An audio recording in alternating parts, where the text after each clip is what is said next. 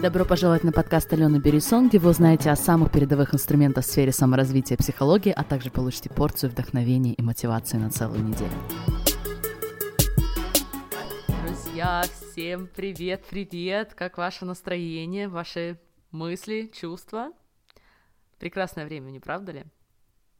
Было ли у вас такое, что ожидание чего-то еще более приятно, чем то, чего мы ожидаем? Кстати, это на самом деле по статистике достаточно распространенная ситуация. И мне кажется, что предновогодняя пора — это очень похожая история. Не то, чтобы с самим праздником что-то не так, напротив, я лично очень люблю Новый год за его семейность, верность традициям, но предновогодние ожидания, предновогоднее время я люблю чуть ли не еще больше. Вы знаете, когда начинают вокруг все украшать, магазины устраивают такую зимнюю сказку почти в каждой витрине, и мы все начинаем мечтать. Мечтать, что в следующем году я начну что-то новое, в следующем году все будет по-другому, я наконец-то буду жить так, как я всегда мечтал. Ну, или, по крайней мере, что точно что-то будет по-другому и обязательно лучше. Обязательно будет, друзья. Но чтобы точно убедиться, что все сбудется, первый эпизод Нового года, нового десятилетия даже, я начну с темы, которая поможет не допустить, чтобы наши предновогодние обещания себе, будь то новый способ питания, походы в спортзал, или все-таки написать уже эту книгу, о которой вы так давно мечтали, чтобы все это стало не просто фантазиями, которые потом только нас расстраивают, а реальной стратегией, реальным процессом в 2020 году. Так что, друзья, как говорится, stay tuned в 2020 году. Подкаст набирает обороты, и вы даже не представляете, сколько интересного нас ждет впереди. Ладно, не буду сильно забегать вперед, о чем же мы с вами поговорим сегодня. Так вот, сегодня мы с вами поговорим на тему одиночества. И я специально взяла эту тему, потому что многие люди, которых я начинаю знакомить с моей работой, соглашаются, что да, мысли это очень важно, но для меня это почему-то звучит как самоуговор и самообман. Кстати, почему это на самом деле совершенно не так, я расскажу в ближайшее время, причем не здесь, а на моем инстаграм. Поэтому, друзья, если вы вдруг еще не подписаны на мой инстаграм, чего же вы ждете? Я слежу за тем, чтобы подкаст был прекрасным дополнением моего Инстаграма и наоборот. И в ближайшее время пополню свою коллекцию IGTV, да, называется это, очень важными видео. Я специально решила это сделать в формате видео, потому что целый подкаст на эти темы делать не получается, это просто не эффективно, но это те темы, которые я обязательно должна с вами затронуть, чтобы вы еще сильнее прочувствовали эту работу. Так вот, еще раз, многие отказываются работать с мыслями, потому что считают, что это похоже на самообман. И мне прям не терпится оспорить это мнение в своих видео. Но это не единственный аспект, которым многим тяжело принять. Когда я говорю про то, что наши мысли создают наши чувства, многие сразу пытаются найти исключение из этого правила. И стараются убедить меня, что, ну нет же, смотри, это все-таки обстоятельства, это все они привели к тому, что я себя чувствую тем или иным образом. Но не поверите, в 100% случаях оказывается, что мы просто пропустили этого middleman, иными словами, посредника в виде нашего мозга, который интерпретирует обстоятельства, или, что тоже возможно, когда мы говорим, что нет, смотри, это мои обстоятельства определяют то, как я себя чувствую, когда люди пытаются мне доказать, что это именно обстоятельства привели к тому, что они чувствуют себя тем или иным образом, то, скорее всего, они просто принимают свои мысли за внешние обстоятельства. Они считают, что их мысли являются фактами. Я сейчас это говорю, и поверьте мне, даже если интеллектуально вы это понимаете, Практика показывает, что мы все в этом ошибаемся. Даже самые натренированные, примерно в 95% случаев мы ошибаемся. Я не говорю уже о тех, кто вообще никогда об этом не задумывался. Тогда ошибаемся мы практически в 100% случаев. И когда в один из последних курсов участник хотел меня убедить том, что работать с мыслями, когда человек испытывает чувство одиночества, не поможет без решения внешних обстоятельств, я решила, что все-таки нужно сделать подкаст на эту важную тему. И тема одиночества в этой связи особенно интересна, потому что мы, в принципе, часто уверены, что изменение внешних обстоятельств изменит наши чувства, и верим, что только изменение внешних обстоятельств изменит наши чувства. Хотя я вообще, в принципе, в это не верю, но что именно это поможет, я вообще не верю. И интересно, что с одиночеством мы вообще не подвергаем этот тезис сомнениям. Мы уверены, что изменяя внешние обстоятельства, окружая себя людьми, мы перестаем чувствовать чувство одиночества.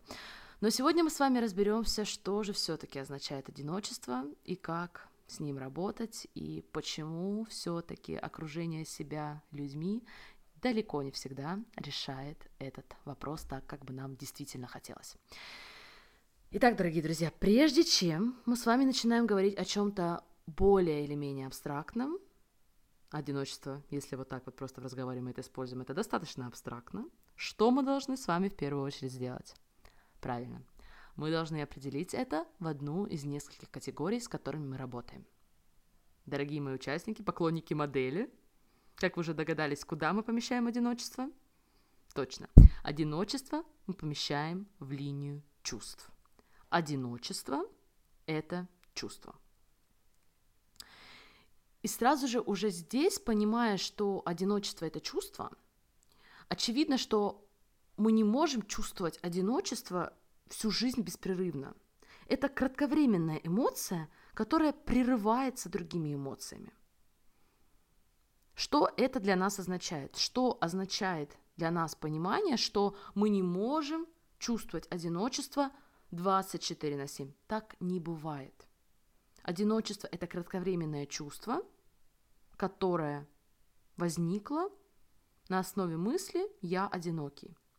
И если это кратковременное чувство, кратковременная эмоция, получается, что нет объективно одиноких самих по себе людей. Просто есть люди, которые периодически думают мысли, которые создают в них чувство одиночества. Знаете, как у нас в обществе привыкли говорить, она одинокая. И это произносится как некий неоспоримый факт. Причем то, что на самом деле является фактом, это то, что у нее сейчас, в настоящий конкретный момент, нет штампа в паспорте, допустим. Но это не делает ее одиноким человеком. У этого человека в голове вообще могут быть мысли, создающие прямо противоположные чувству одиночества мысли. Может быть, она в этот момент узнает себя с самых неожиданных сторон и проживает самую полную, насколько это возможно, жизнь. Поэтому, пожалуйста, перестаньте называть себя или других людей одинокими. Это просто неэффективно, если даже не сказать вредно. И особенно интересно знать, что чувство одиночества иногда совсем не зависит от того, сколько вас окружает людей физически. Не поверите, когда я готовилась к подкасту, в это время в комнату зашел муж, я поделилась с ним темой, историей, почему я решила сделать этот подкаст о том, как многие уверены, что наличие других людей рядом или правильных людей рядом избавит их от чувства одиночества, и поскольку таких людей нет, они считают, что они ничего не остается, как чувствовать одиночество. Вы знаете, мы ничего не подстраивали, но муж мне сказал, что если он и чувствовал себя одиноким, то это было именно тогда, когда он был в компании других людей.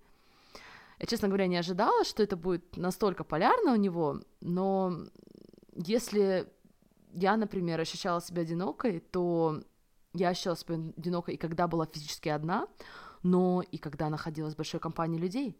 Потому что одиночество — это не про то, сколько людей окружает вас в вашей жизни. Кстати, а почему вообще одиночество звучит для нас так тяжело? Почему это что-то такое само по себе негативное и то, чего мы стараемся во что бы то ни стало избегать? Я думаю, что все потому, что мы племенные существа, и чувство одиночества на протяжении многих веков для человека означало, что нас будто бы отвергло племя. А вы знаете, что если бы такое реально случилось с примитивным человеком, то шансы его выживания равны бы были примерно нулю. Именно поэтому наш мозг продолжает напоминать нам о той боли, которую мы ассоциируем с отказами и в данном случае с одиночеством. Его намерения понятны. Он хочет нас максимально уберечь, он хочет сохранить нашу жизнь. Единственное, что сегодня уже никакой опасности больше нет. Мы, напротив, стали создавать ненужные страдания, когда мы думаем о том, что остаться одной в субботний вечер дома, на диване, означает, что мы одиноки и что нас отвергло все человечество. Но это совсем не обязательно должно быть именно так. Давайте завершим с вами вопрос, почему э, внешние обстоятельства, изменения внешних обстоятельств не решат проблему нашего возможного чувства одиночества.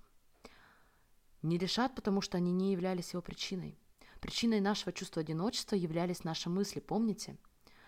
Вот смотрите, наверняка вам известны истории, когда буддийские монахи или религиозные фигуры годами жили в изоляции – на Западе сейчас вообще популярно несколько лет уезжать в какую-нибудь экзотическую страну и несколько месяцев или лет проводить время в полной тишине. Получается, что быть изолированным и не окруженным людьми само по себе это не всегда плохо. И это далеко не всегда приводит к чувству одиночества. А вот вам обратный пример. Недавно я работала с одним клиентом, и он жаловался на то, что по вечерам чувствует себя одиноко. И один из вариантов, его вариантов решения проблемы, конечно, было начать с кем-то встречаться. Но он пока был не готов к новым отношениям, не хотел начинать. И не было человека, с которым бы он хотел начать отношения. До нашей сессии я записала ему аудио и пояснила, что чувство одиночества не разрешится новыми отношениями, какими бы они ни были. И это было чистой правдой, потому что с утра он завтракал вместе со своим другом, то есть он был в окружении других людей, и на него опять нахлынуло это сильное чувство одиночества, невыносимое чувство одиночества. То есть, смотрите, даже общество хорошего друга не разрешило боли, которая ему причиняло то, что он считал чувством одиночества. Конечно, когда мы с ним проработали этот вопрос, оказалось, что проблема была вообще не в наличии или отсутствии девушки или большого количества социальных контактов, потому что у него их было очень много. Проблема была в его мыслях, которые у него уже практически на уровне бессознательного причиняли ему боль. Так что ему не хотелось оставаться наедине с собой и со своими мыслями. И тут мы приходим к тому, что я считаю более правильным определением одиночества. Одиночество – это не про отсутствие возможности быть с другими людьми. Это про невозможность быть наедине с самим собой. Скорее, одиночество становится отрицательной частью нашей жизни, когда у нас нет возможности, нет желания быть наедине с самим собой. Мы чувствуем себя одинокими, потому что мы отчаянно нуждаемся в обществе других людей, чтобы они закрыли в нас те дыры, в которых мы сами себе не хотим признаваться. Для того, чтобы они отвлекли нас от наших мыслей, дали нам любовь, которую мы сами к себе не испытываем. Еще раз давайте разберемся, почему мы так боимся остаться одни. Первое – это наши мысли. Часто они настолько негативны и саморазрушающие, что мы не хотим оставаться с ними наедине. Мы чувствуем себя одинокими и хотим, чтобы другие люди это исправили. Поэтому мы так боимся быть одним. Мы хотим, чтобы нас кто-то отвлек от наших мыслей. Но понятно, конечно, что в лучшем случае, если у кого-то и получится нас отвлечь, все это будет всего лишь временным решением. И вторая причина, почему многие так не хотят оставаться одни, про то значение, которое мы придаем тому, что мы в какой-то момент жизни одни. Помните, это уже не вопрос нашего выживания, как это было с примитивными людьми. Теперь все это происки нашего мозга, нашего мышления и социального программирования. Мы считаем, что то, что мы остались одни, означает что-то плохое о нас, что другие люди нас не любят, и мы недостаточно хороши. Когда я готовилась к этому эпизоду, я вспоминала, когда в моей жизни было время, которым я не хотела оставаться одна. Не хотела оставаться одна вечерами, особенно в выходные дни. То есть это так интересно. Остаться одной в будний день – это ничего страшного, окей. А вот если меня никто никуда не позвал в субботу, я осталась одна. Я даже такой ситуации не помню, потому что, видимо, я ее просто не могла допустить. Это так забавно, потому что на самом деле день недели не имеет ничего общего с моей ценностью как человека. Но в том моем мире, где я жила с неуправляемым мозгом, я искала любую возможность, чтобы доказать себе, что со мной что-то не так. Забавно, что сейчас провести какие-нибудь выходные в тишине со своим мозгом, со своими мыслями, ну, это что-то на грани фантазии. Использовать это время как прекрасную возможность связаться с собой, покоучить себя, помедитировать, да и просто расслабиться – Поэтому еще раз, я уверена, что не количество социальных контактов делает так, что кто-то чувствует себя одиноким или наоборот. Это наши мысли. Мысли о том, что мы одиноки и что это плохо. И в этом очень важно разобраться, потому что если посмотреть, то когда мы чувствуем себя одинокими, мы не пытаемся это исправить через социальные контакты. Мы делаем полностью противоположное действие. Мы все меньше и меньше связываемся с другими людьми. Мы не ищем способов оказать помощь, сделать добрый жест. Напротив, если мы уже решили, что мы одиноки, то наш мозг пойдет на работу и будет доказывать эту нашу мысль. Я имею в виду, что не пойдет на работу с 9 до 6, а пойдет работать наш мозг для того, чтобы доказать нам эту нашу мысль. И мы будем создавать в нашей жизни еще больше доказательств того, что мы одиноки, еще больше доказательств нашей изначальной мысли. Особенно если мы считаем, что быть одиноким, придаем такое значение одиночеству, что это плохо. Действительно, сейчас настолько много возможностей для социальных связей, насколько сейчас популярны разные клубы по интересам, волонтерство. И это прекрасные способы принести в жизнь больше отношений, больше жизни – но в то же время нельзя забывать про налаживание связи с самим собой. Поэтому в следующий раз, когда вы почувствуете себя одиноким, спросите себя, почему я не хочу побыть самим собой? Почему я не хочу укрепить связь и любовь к себе? Как я могу лучше установить связь с собой? Подумайте об отношении в, вашем, в вашей жизни, которое создает в вас приятные чувства. Даже если этого человека нет рядом. Причем вообще не важно, кто этот человек и когда он появится в вашей жизни. Но по изменившимся внутренним ощущениям, когда вы думаете об этом человеке, вы поймете, что дело не в том, кто вас окружает в конкретный момент, а в том, что мы об этом думаем и, конечно, что мы думаем о себе. Поэтому я верю, что если мы действительно хотим уменьшить количество одиночества в мире, и мы хотим развивать социальные связи, здоровые социальные связи между людьми, не для того, чтобы избегать своего личного общества, а просто потому, что мы хотим связываться с другими людьми, то понимание своих мыслей, понимание значений, которые мы придаем тем или иным обстоятельствам, это одна из лучших вещей, которую мы можем сделать. Друзья, до Нового года осталась всего лишь одна неделя и всего лишь один выпуск подкаста. Я надеюсь, что вы зададите себе вопросы, которые я только что озвучила, и начнете уже сейчас укреплять связь с собой и понимание себя. И когда мы укрепим связь сами с собой, связи с другими людьми заиграют совсем другими красками. И вы будете встречаться с друзьями, ходить на вечеринки в кафе только потому, что вам сегодня именно этого хочется – хочется больше, чем остаться дома наедине с собой, слушая мой подкаст, например, что тоже является для каждого из нас приятным, в некоторой степени даже сакральным временем. Как всегда, буду очень рада вашим вопросам. Я очень хочу слышать вас. Например, если вы вдруг почувствуете себя одиноким, вы просто обязаны мне написать, мы с вами разберемся, что же является настоящей причиной этого чувства.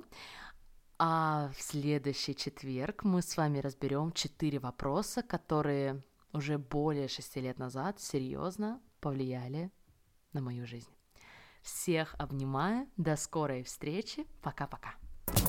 Друзья, если вам нравится, что вы слышите, вы обязательно должны принять участие в курсе Dream Big. Мы можем много читать и знать, но самое главное – закрепить все практикой. Строить эти знания в свою жизнь с помощью четко выстроенного процесса и заданий, которые мы делаем во время курса. А также, конечно, получить индивидуальный фидбэк от вашей дорогой ведущей и поразиться. Надеюсь увидеть вас среди участников курса Dream Big. Всем пока!